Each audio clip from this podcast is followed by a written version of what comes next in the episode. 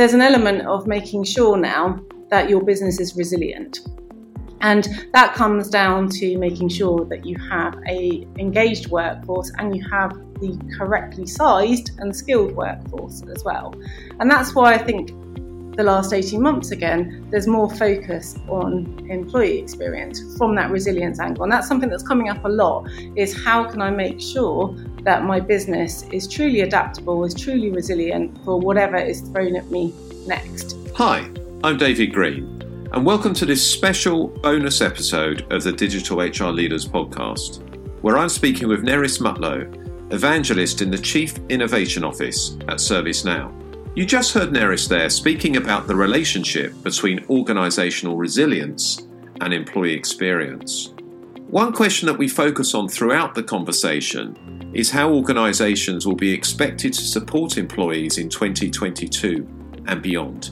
In Nerys' words, make sure the employee is well looked after and that their physical and their mental well-being is looked after. Make sure that we keep that driving up that level of engagement so that those people are engaged and feel part of our business. And I talk a lot around it's so important to harness the power of everybody in your business to drive the innovations that you need. The only way you can do that is with engaging people. And we need to make sure people are as productive as possible wherever they may be, in whatever environment they may be in as well. Throughout this episode, Nerys and I discuss the gap between customer experience and employee experience, and Nerys' perspective on how employee experience is evolving. We look at how to design an excellent employee experience by thinking beyond personas to individual level wants and needs. We also look at the relationship between employee well-being and productivity and striking the right balance, in particular for hybrid work. And finally, we look at the importance of employee listening and experimentation in the hybrid work environment.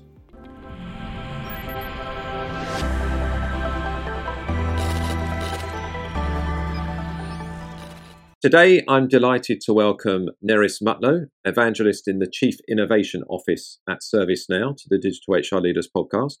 Welcome to the show, Nerys. It's great to have you on. Um, can you provide listeners with a, a, brief introduction to yourself and your role at ServiceNow and that wonderful title of evangelist? Yeah, sure. And thank you, David. Um, I'm really super pleased to be here today. So, yeah, my role as an evangelist is basically to go out and talk to a lot of different customers and I suppose share really uh, our purpose and what our messaging um, around ServiceNow is.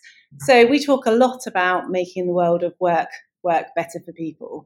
And this is very much around enabling people to be their best, removing the friction in just getting work done. And the reason I have to go and talk about it a lot, really, is because most people know us from the IT service management space. And clearly that's where we kind of started off. And that's why we have a big, big footprint. But over the years, we've really broadened out because, you know, IT tools are just one element of the employee experience. And now we spend a lot of the time, and I spend probably the majority of my time now speaking with CHROs and chief customer officers actually about how they can leverage the ServiceNow platform and the ecosystem um, in which they already have invested in, which is another important uh, part of our proposition, really. We live in a very much an ecosystem world, and no customer invests in just one tool. So, how can you bring that all together to deliver those great employee experiences? And, and, great with your experience and obviously what ServiceNow does. I mean, there's a lot of parallels often drawn between employee experience and customer experience and, and, and certainly you know a lot of the, the companies we work with are learning what their marketing teams are doing around customer experience and bringing some of that learning into into their efforts around employee experience. Yeah. The latter is often viewed as an end goal state though for employee experience but you know i'd be interested in your views how far behind customer experience would you say employee experience is today in most organizations yeah, so I personally think there is uh, a little bit of a gap between customer experience and employee experience, but I think it's also worth noting really that the last sort of 18 months, 20 months, um, there's been a massive acceleration uh, around employee experience. So I think we saw some quite, uh, you know, more future thinking organisations perhaps that were really understanding. Look, I need to invest in employee experience because good employees drive great productivity. And we've seen that with a number of different stats around, you know, great customer experience is because of having, uh, you know, engaged and productive employees. But I think what the last sort of 18 months showed us is that employees kept the business running. Uh, they powered those day-to-day operations. They went and worked on the on the front line. So we had an initial kind of uh, need, if you like, to keep them safe and to keep them working. And when it became obvious it wasn't going to be a sort of three month thing, this was going to be much more longer term, we've seen organizations really recognize that my employees are so critical to my organization that I need to make sure that I start to prioritize this. And I think HR leaders as well were really shone in the spotlight actually over the last 18 months. And it's a really good opportunity now to kind of capitalize on the desire to lead with employee experience. Um, I think in terms of customer experience, and the reason why I say there's we're slightly behind, I think, around employee experience and customer experience is when you look at the, the, the 360 degree view. So everybody has wanted that customer 360 degree uh, view for quite some time, and we've been working on it now for you know decades, really but we haven't been doing that within employee experience. So I think in terms of creating that more holistic view, um, we are slightly behind when it comes to when it comes to employee experience. It's interesting. I mean, a couple of things love to talk a bit further about. Number one, um, if you think about the number of interactions a customer has with you as an organization, any customer, even your frequent customers, compared to the number of interactions your employees have with you working eight, nine hours, maybe sometimes more a day. You know, the, the, the opportunity to get the employee experience right, as you said, is, is, is perhaps an even bigger impact for, for, for a company. And then when you look at yeah. things like the, I don't know if you see the Edelman Trust Barometer, I saw something on that earlier this year. I think it came out in May, June. That um, now, now um, employees are now regarded as the most important um, factor uh, on an organization's success, even more now on shareholders and customers. So certainly some of the stuff that you talked about is, is it, uh, yes, it's been accelerated by the pandemic, undoubtedly, but it was all we were already moving to this sort of area as well. I'd love to hear your, your take on, on those two areas. Yeah, and, and I, I think um, yeah, I, I, agree. In terms of the kind of high frequency of those employee contacts, absolutely. Like you say, the best customer interaction in the world, you're not going to have as many touch points as you do with an employee. So there's a much greater opportunity to kind of get more real time uh, data points around how that employee is feeling, how well they're performing. Um, what's kind of what are the blockers, if you like? What's the risk as well from a from a, uh, a attrition perspective? And know, again, these are concepts that we've been looking at from a customer point of view. We've been looking at, you know, what's the opportunity with a customer? How can I get more value from them? Is there a risk of them leaving and going somewhere else? Um, but with the employee, we can take all of those little data points and very quickly, if we can build out that 360 degree view, then what we can do is we can take action very, very early. And it always amazes me when you hear a manager say, Oh, it's a total surprise to me that this person resigned. Because if you actually step back and probably looked at that, there was a lot of warning signs there, perhaps in terms of how engaged they were. Had their productivity suddenly kind of slipped away? Were they being, you know, very interactive in terms of uh, meetings? What were some of the pulse surveys and the employee survey saying?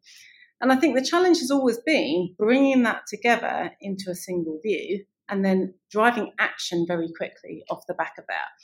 And I think if you don't do that as well, um, and you don't drive those actions quickly, you lose trust. And that's a big, big issue within the workforce.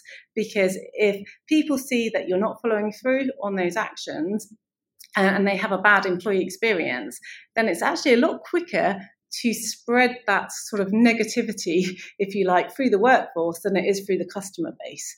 So one unhappy employee can really end up driving a lot more kind of broader unhappiness or the perception of, you know, a poor experience. Yeah, it's interesting what you say about those kind of predictors of attrition because obviously, you know, that's something a lot of the companies that we work with and people analytics are, you know, being asked to do quite a lot. Um, yeah. One previous organisation I worked for, one of the predict one of the uh, predictor of, of people leaving was actually people's interaction with the the collaboration platform would drop off, you know, for a few months beforehand. So uh, very interesting. Um, what I'd be interested, you know, you know, again, the ServiceNow's experience of, of solutions on the customer experience and the employee experience side. What are some of the main ways that customer and employee experience differ, uh, and why do organisations need to to bear those in mind? As I said, I think from a customer and an employee perspective, there are a lot of similarities. You know, whether we're a customer or an employee, we both want that kind of the personalisation and the contextual experience.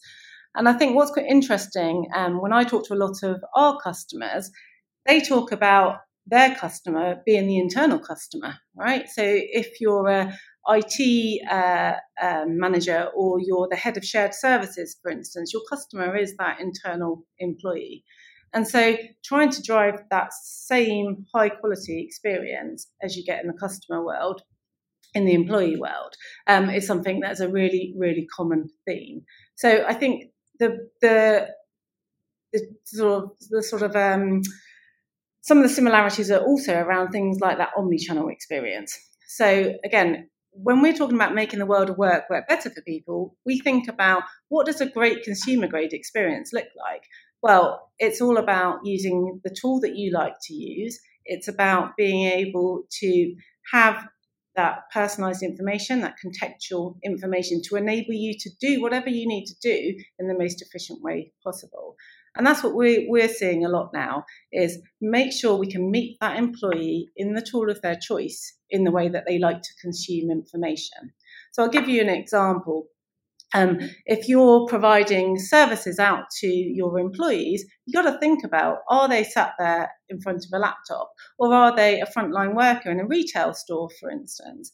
If they're the latter, then actually they still need to have that great experience, but they need to consume it probably on a mobile device as opposed to on a, on a laptop. So and again, like as a consumer, sometimes we're on the move and we want to do that journey. We want to have that interaction on a mobile versus a laptop. So I think it's about making sure, again, that we can meet people, as I said, in the channel of their uh, of their choice. In terms of, you know, uh, it's maybe one of the differences that with customer experience, it's maybe easier to t- tie it to a monetary value than it is on the, on the employee experience side. And is that maybe one of the reasons why companies have gone down the customer experience first because it's it's just harder to to kind of show that return on investment. Yeah, I mean, absolutely. Customer experience is around driving uh, revenue ultimately, so that's why there's always been very much that focus um, on that. Whereas the employee experience, as we know, that if you've got engaged employees, they serve the customer better, serving the customer better will result in you know having a more loyal customer base and actually giving them the customer what they need, which is likely to increase your revenue as well. But I think there's an element of making sure now that your business is resilient.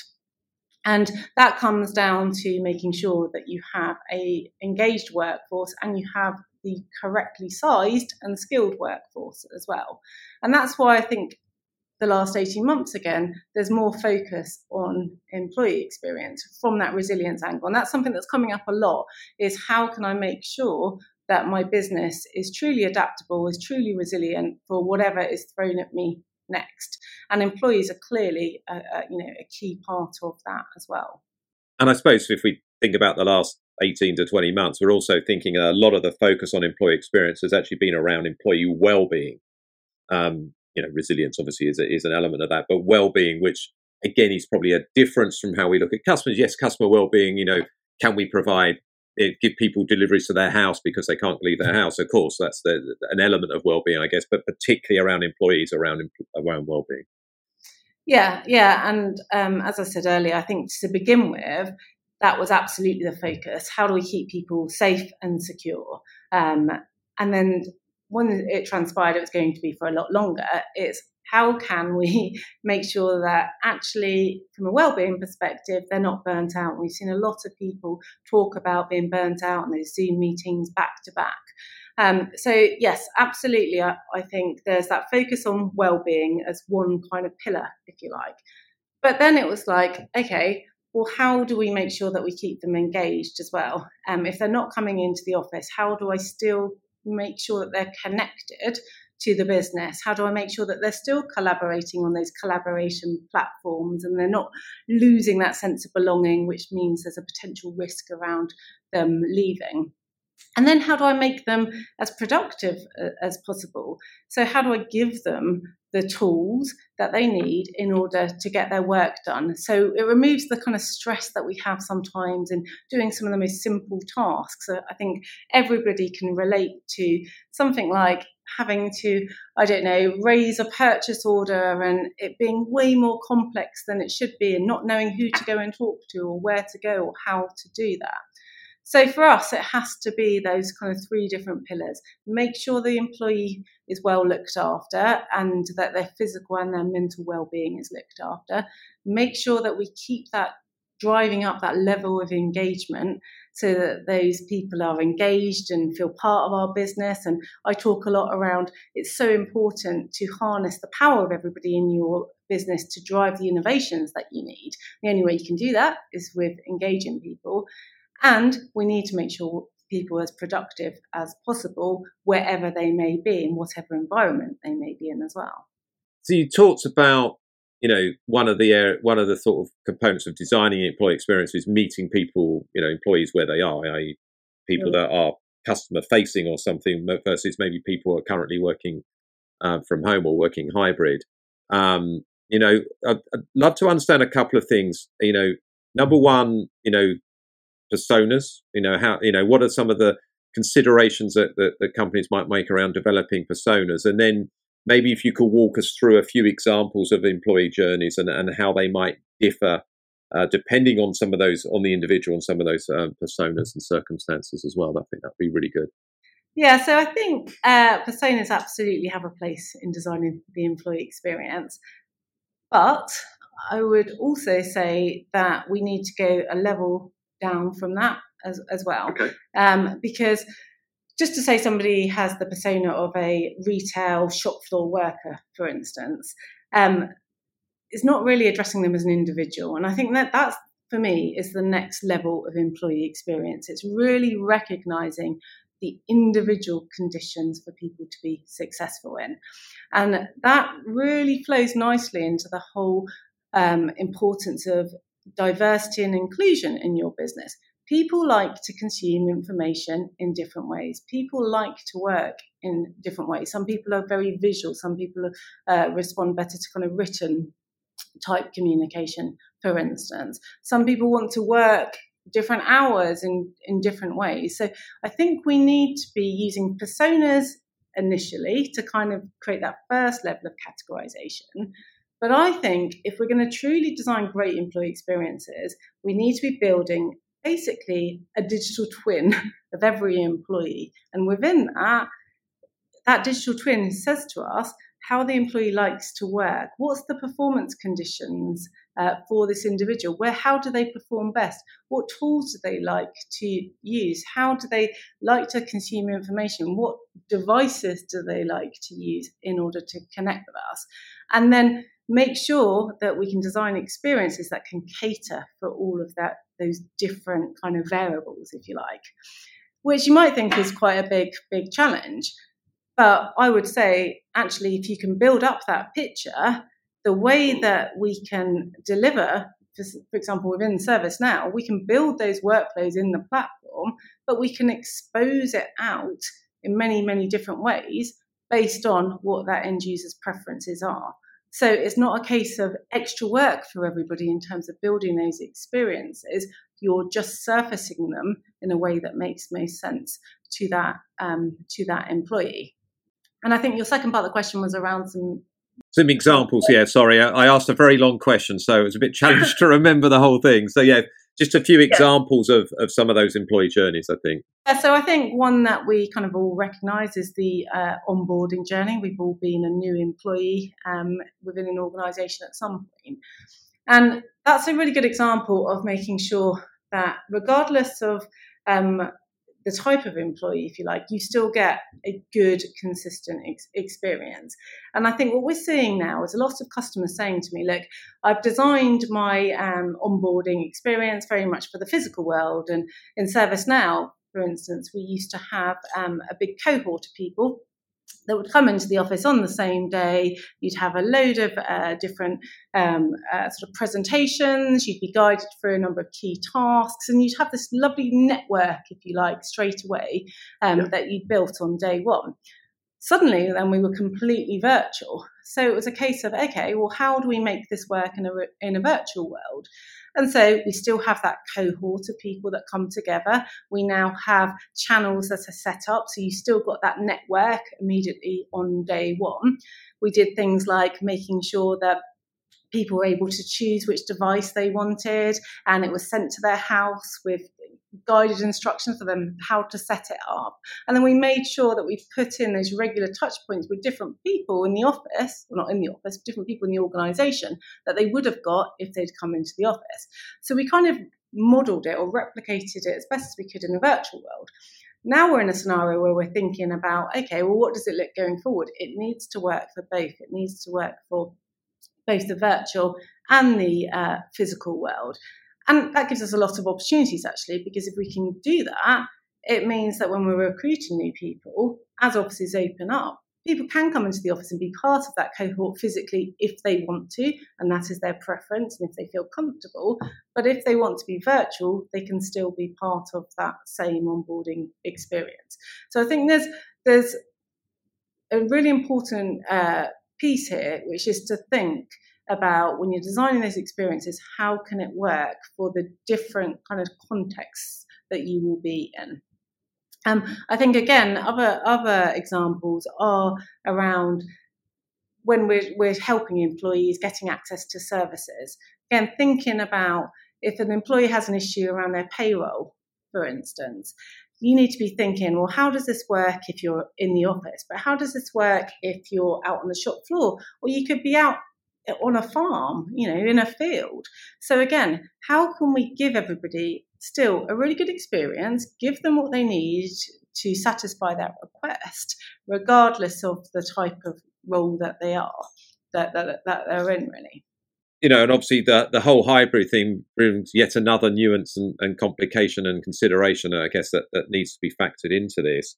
I, and again, you know, executives will, will talk to, to, to HR leaders, and you know, one of the questions they are asked maybe why is a personalized employee experience more likely to help employees and the organization from a performance perspective? I, I like to think a bit of it a bit like a, a, a coach in sport. So a good coach is there to ensure that you're at your best right? That you're eating the right foods, that you're, you've got the right training plan. They're removing all of those barriers um, to your success. And that's how you get the best out of, out of an athlete. And it's that same principle, really, for me, in terms of it within the organization.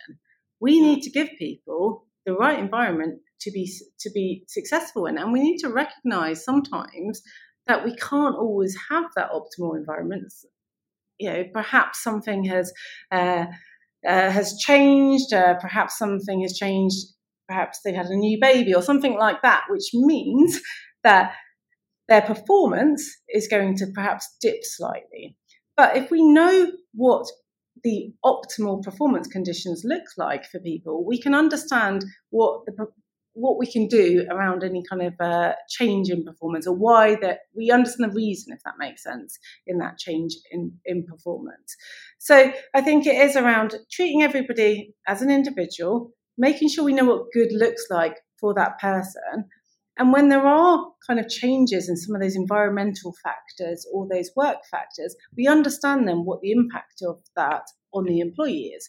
Sometimes we can change we can change that and if it's that suddenly the employee doesn't have the right tool, for instance, that they need to do their job, we can change that. Sometimes it's a workload thing. Again, as a good manager, as a good leader, we can change that and we can recognize that the reason that the person's not performing is because the workload is too high. So we can do something about that examples like I just gave around somebody having a, a, new baby, well, that's life, and we all go through the sort of uh, challenges in, in, life where our, our, personal life and our work life, course it intertwined. And we can't necessarily change that, but we can recognize that there's an external factor there that is going to have perhaps a temporary impact on our performance.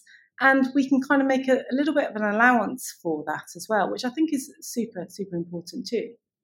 Yeah, I suppose as you said, it's eh, eh, in a great link with sport. Just give people the conditions in which they can thrive, and yeah. be you know, and be emotionally aware enough that you know sometimes people's circumstances change. So you you, you know that you might have to help them around the conditions that you know give you know as you said make allowances perhaps.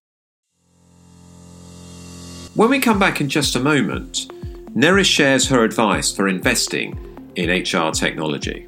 Thanks to ServiceNow for sponsoring this bonus episode of the Digital HR Leaders podcast. ServiceNow is making the world of work work better for people. Its cloud based platform and solutions deliver digital workflows that create great experiences and unlock the workforce's productivity. ServiceNow's customers span across all geographies, sectors, and sizes, and include names like Coca Cola, Deloitte, Disney Plus, GE, Nike, Pepsi, NHS Scotland, and the WNBA. In fact, nearly 80% of the Fortune 500 rely on ServiceNow's Now platform to create and streamline workflows, forming new value chains and transforming employee experiences. To learn more, visit servicenow.com.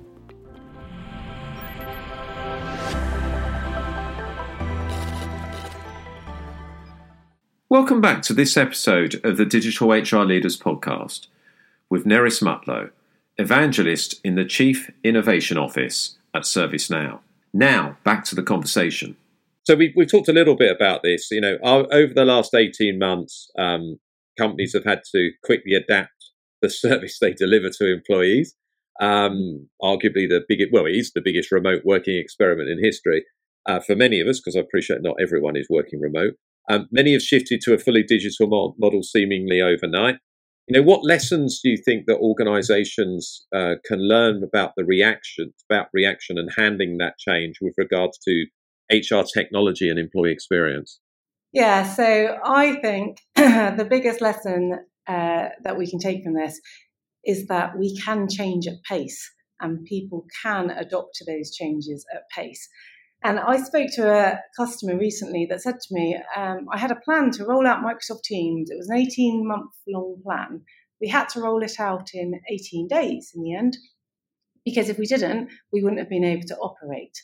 And what that showed was that not only can you implement these new technologies at pace, but people will adapt as well at, at pace as well. And I think the other interesting uh, point around rolling out new technology is we took a much more incremental, very pragmatic approach to it. So, what did we need to do first? Well, we needed to connect everybody. We needed to make sure that people could still talk to each other and get work done if they couldn't come into the office. So, that's where the focus was. Then we kind of moved on and we looked at it and said, okay, now we've got people connected. How can we make sure that we're still driving innovation and we're still driving productivity? So we looked again at are the tools that we that we're using are they the right tools? Um, if we can't innovate in a uh, meeting room like this, how do we do this remotely? So we started to look at these different digital whiteboarding type tools like Miro, for instance, and look at how we could then roll that out. And then we started looking at things like, okay, how well are we looking after our employees? Well, we need to do more around pulse surveys. So perhaps we did some surveys maybe once a quarter. Now we're going to start doing that on a weekly basis and we're going to start driving again action and tweaking, if you like, that employee experience. So I think the best lesson we can learn from this is that you don't have to kind of imagine the complete end state. What you need to be able to do is focus on the outcomes you need to drive in a priority order, and then you need to deliver that.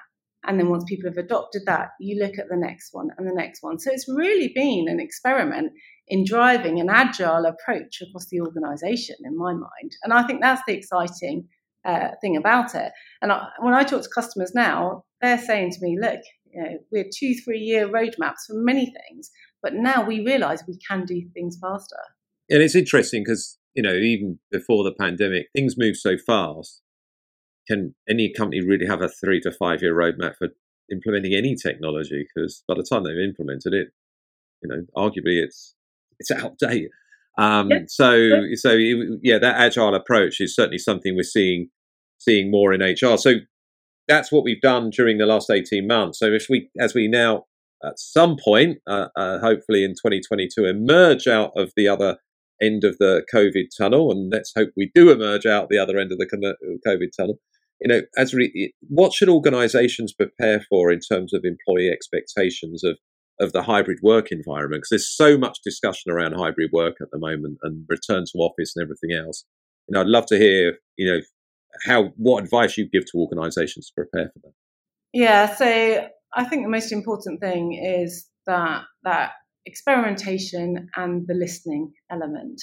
So what we've been doing in, in ServiceNow is lots of pulse surveys, as I say, to kind of understand what's working for people.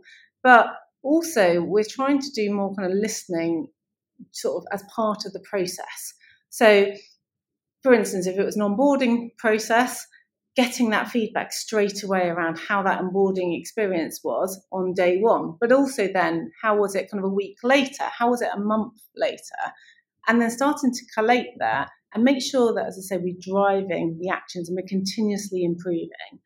So nobody, nobody knows what it looks like, as you say, in the next kind of, well, three months, let alone three years. So all we can do is make sure that we've got that regular um, connection with our employees and that we are uh, responding to that really as well. Um, and we're um, and don't be frightened, I guess, to kind of make some changes and, uh, and experiment a little bit. I think the other important point is coming back to even the technology stack is having the kind of modularity, if you like, in that in that technology stack, so that it makes it very easy to plug in, for example, new channels in order to meet people where they are. So today, um, there's a lot of focus around meeting people in channels like Microsoft Teams because Microsoft Teams really has become so much that digital workplace for many of us over the last sort of uh, uh, 18 months, two years. Um, but actually, it's mobile phones, it may be smartwatches, it may be uh, Alexas. Um, who knows kind of what that kind of experience layer for those different employees is going to be. So if you can build, if you can kind of almost separate that kind of business logic from that presentation layer, it makes it very easy to then expose it out into whatever that channel of your choice is, which helps, I think, with future proofing a lot of the employee experience as well. And, you know, before we t- sort of turn to how ServiceNow is approaching this, you know, now that the employee experience genie is out of the lamp, so to speak, you know, there's no really, you know, and organisations have invested in in more of that, and you know, and, and, thankfully they have during the during the pandemic. There's no going back now, is there? This is this is this is a juggernaut that's going to carry on.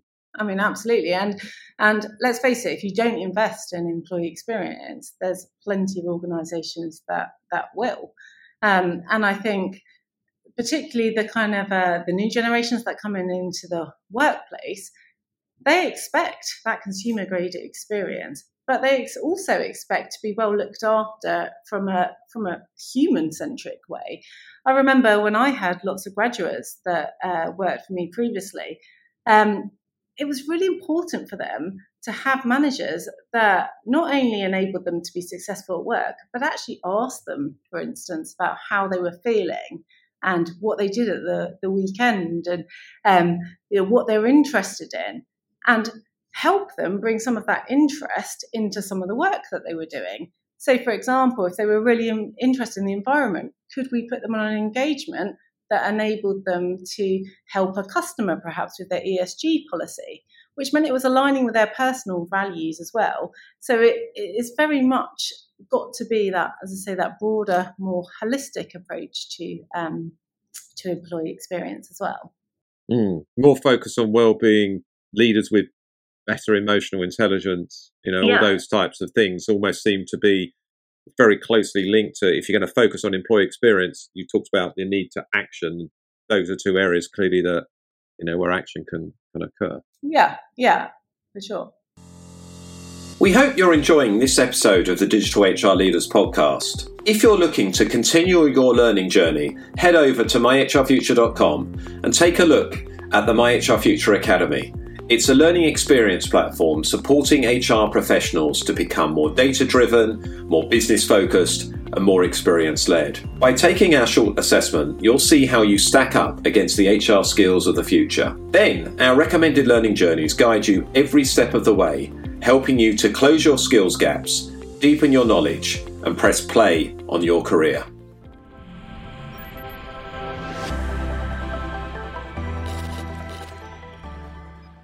Let's now go back to the conversation with Nerys as we discuss how ServiceNow fits into the broader HR tech ecosystem.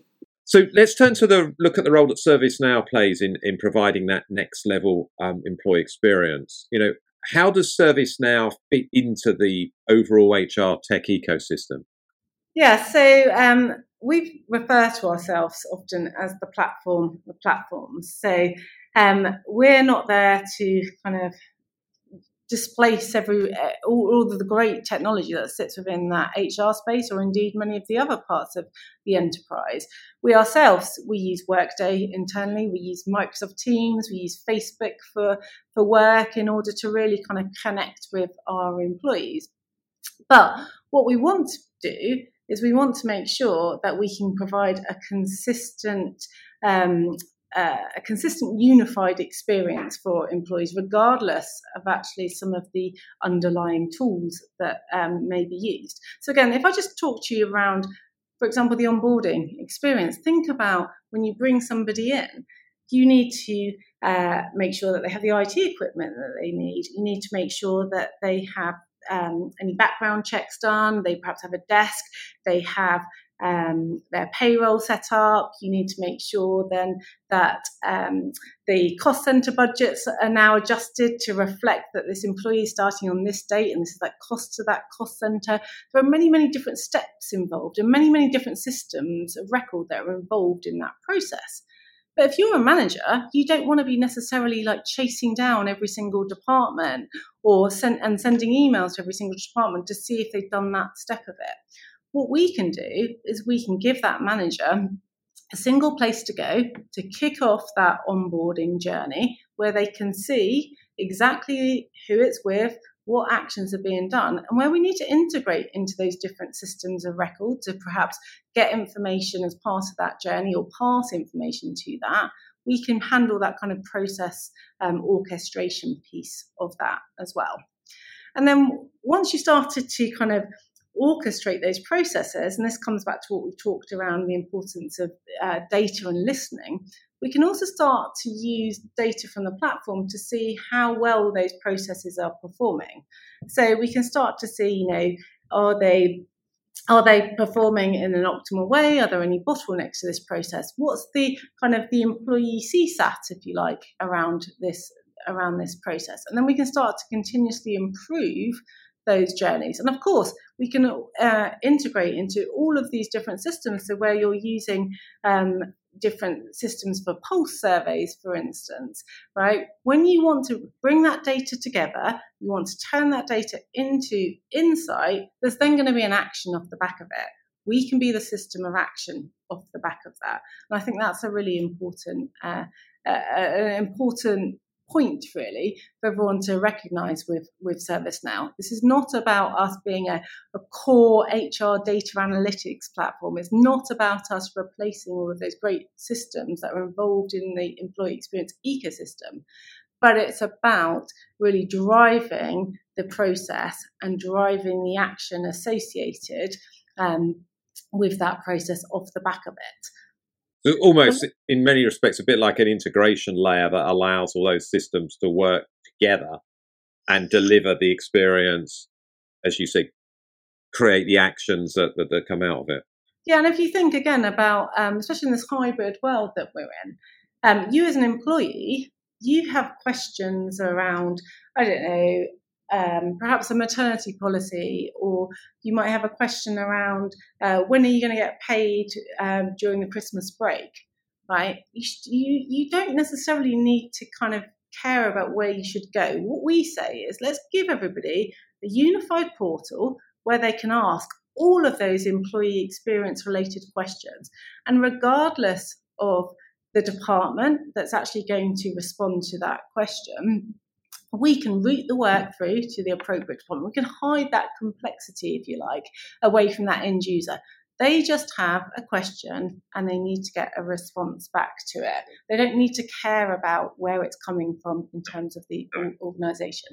And, and, and that same experience then needs to work, as we talked about earlier, in whatever channel makes the most sense as well.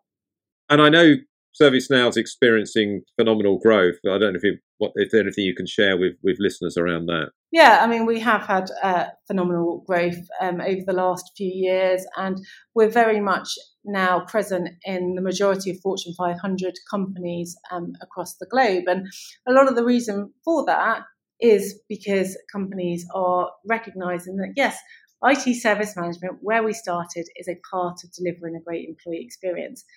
But actually, we can take that blueprint for great employee experiences and we can apply it across many other parts of the organization that provide those employee facing services. And so we're starting to see so many of our, the big multinational customers using ServiceNow really to drive a sort of a global business service type approach. Um, and that's why, you know, we're looking at growing to a 15 uh, billion dollar company. So we've had this very much a rapid uh, growth trajectory. Um, and we have got some very, very big names, as you would expect there. And they've seen a lot of benefit as well from adopting ServiceNow. So we're seeing companies like Unilever, for instance, looking at how can they use not just ServiceNow, but also the Microsoft set of products. How to, together can we use those in order to drive an employee experience which gives everybody in Unilever some time back? And that time back can then be invested in training, it can be invested in driving new innovation for the company. Um, we're also seeing, you know, Coca Cola European partners, so obviously another big name that are looking to ServiceNow. Uh, how can I deliver these services in a really efficient way, but in a way that is still a very great employee experience? Because we recognize if we don't do that, people are going to vote with their feet and go elsewhere. And last last question there is, I mean, what we've talked about today is almost a, a, a world of hyper personalized experience, you know, at the individual level, which I think is where we need to where we need to get to. But how far away are we from that reality uh, today? And do we even have the data available? What, you know, what needs to happen to have that? Do you think? Um, I do think actually we've got a lot of the data available. So if you look at what, what's there, we have things like workplace analytics tells us how people are working, what tools they're working in, the amount of focus time, for instance. We have the employee surveys. We have the feedback from the processes that we're, you know, starting to operate on platforms like ServiceNow. So we're starting to build up. Oh, we, we've got the data points, if you like, in a number of different systems. I think where we're a little bit further away is kind of bringing them together into yep. that 360 view, right? And once we've got them in that 360 view, it's about, as I say, when we design these experiences, how can we make sure that we're then referencing your your digital twin of each employee in order to then deliver that experience in the way that makes most sense. So I don't think from a technology point of view, we haven't got it. I think it's more now around actually bringing it all together and and, starting and starting to action it. To be honest. Mm. So the technology's there, the data's there, in, in, not in every place, the company obviously, but the data is there the ambition is there. It's just a case of bringing it all together now. Yeah, and right. it comes back to the earlier point. Right? You might not have all of the data points, right? But you're certainly going to have some of the data points. So hmm. starting to work with the data that you have and using that to inform what is the employee experience like. Okay, we need to improve it in this area. So now driving that action into your business and then measuring it and I think that's the, again, we talked about what we can learn from the last 18 months, that kind of that sensing, responding and adapting to what's going on in our in our organization is probably the overarching uh, kind of takeaway really. Well, Nerys, it's been a fascinating conversation. It's a perfect one, really, for what is our, our last episode of the podcast in 2021, because it really looks forward to 2022 and beyond, I think. And, you know, thanks very much for being on the show.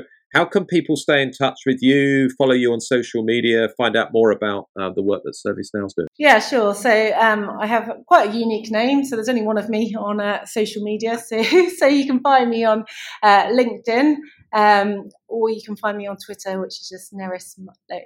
So yeah, I'd love people to kind of reach out. Um, and I would love to kind of, you know, hear people's views really around perhaps how what they think about building that employee 360 where where organizations are. Great. And and obviously if they want to there's a that ServiceNow has a blog presumably which you contribute to. Oh, yes yes of course. So yeah we we have a ServiceNow blog also go to the ServiceNow uh, ServiceNow website, and you can find a lot more information. A lot more information there. We're working with a number of HR leaders um, in particular, so there's some very targeted content there if you're interested. Great. Well, Nerys, it's been wonderful to have you on the show. Thanks very much for, for sharing your time and, and expertise with us. So, thank you. Thank you for having us. Thank you for tuning in to this special bonus episode of the Digital HR Leaders podcast. I hope you enjoyed it. That's all from us from 2021. So let me take this opportunity to thank listeners for listening throughout the year and to wish you happy holidays. We'll be back in the new year. If you have enjoyed listening this year, please do rate the show on your podcast app and share it with your friends and colleagues via social media. We rely on your feedback and support to keep being able to make the podcast.